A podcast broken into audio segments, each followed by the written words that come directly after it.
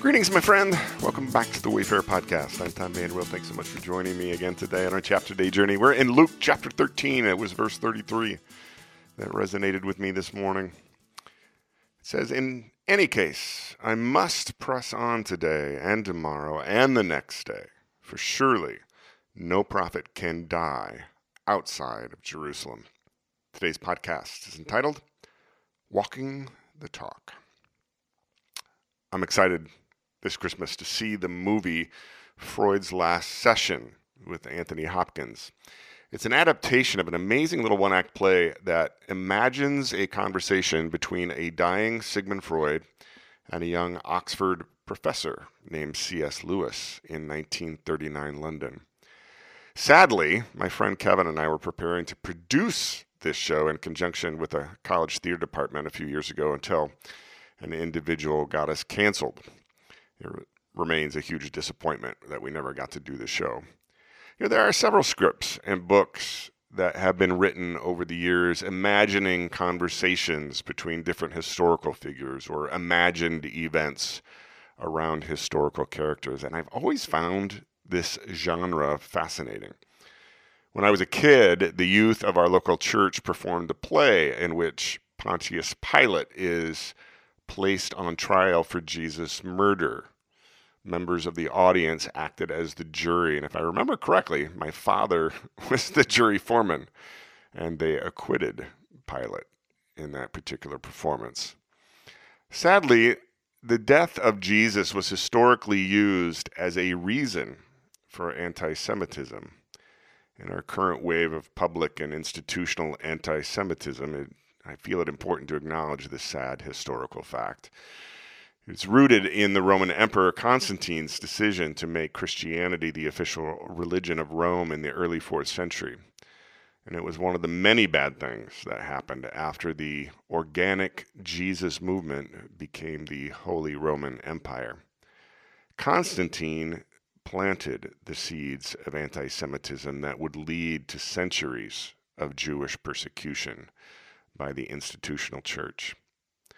But as I've studied the final days of Jesus for many years, I've concluded that the death of Jesus was the result of a perfect storm of antagonist power brokers representing three different earthly kingdoms the kingdoms of politics and commerce and religion.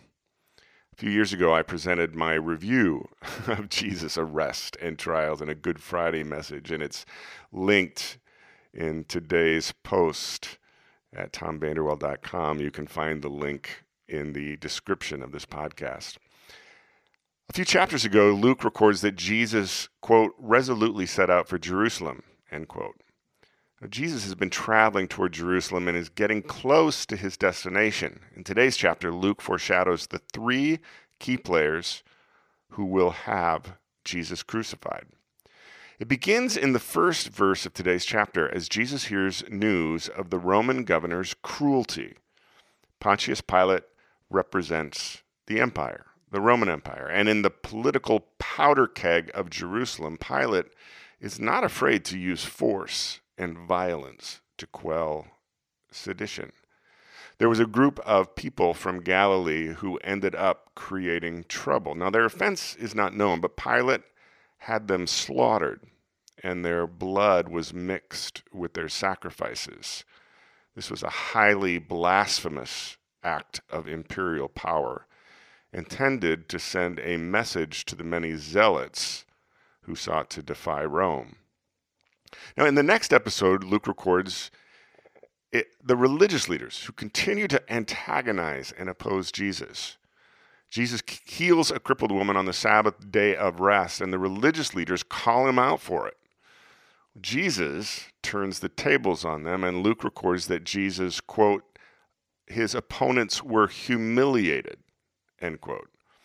As Jesus continues to humiliate and threaten the power and the wealth of the religious establishment, those religious leaders, especially those with the most to lose, are motivated to have Jesus eliminated.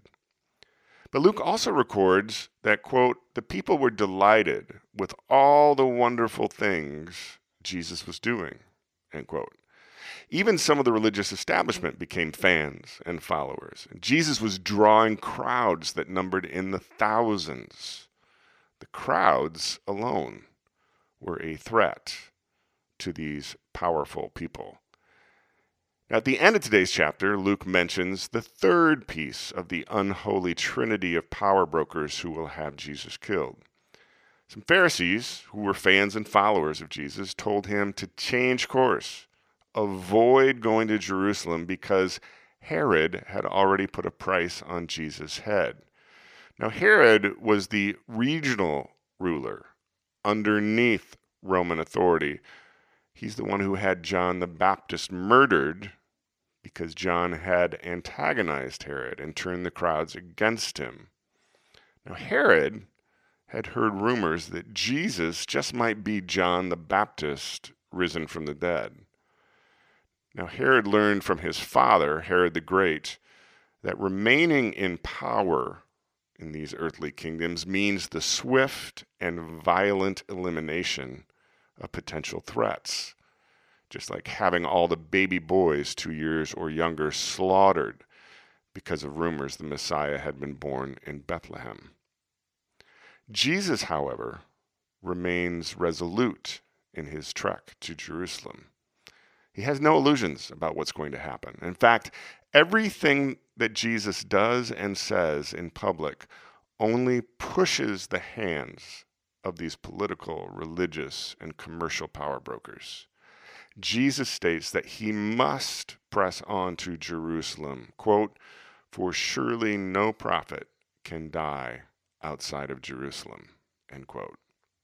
Jesus knows he is going to Jerusalem to be killed. In the quiet this morning, I find myself thinking about my post yesterday, in which Jesus implores me and all of his followers to approach our earthly circumstances in the context of the larger eternal realities of God's kingdom. And in today's chapter, that's exactly what Jesus is doing.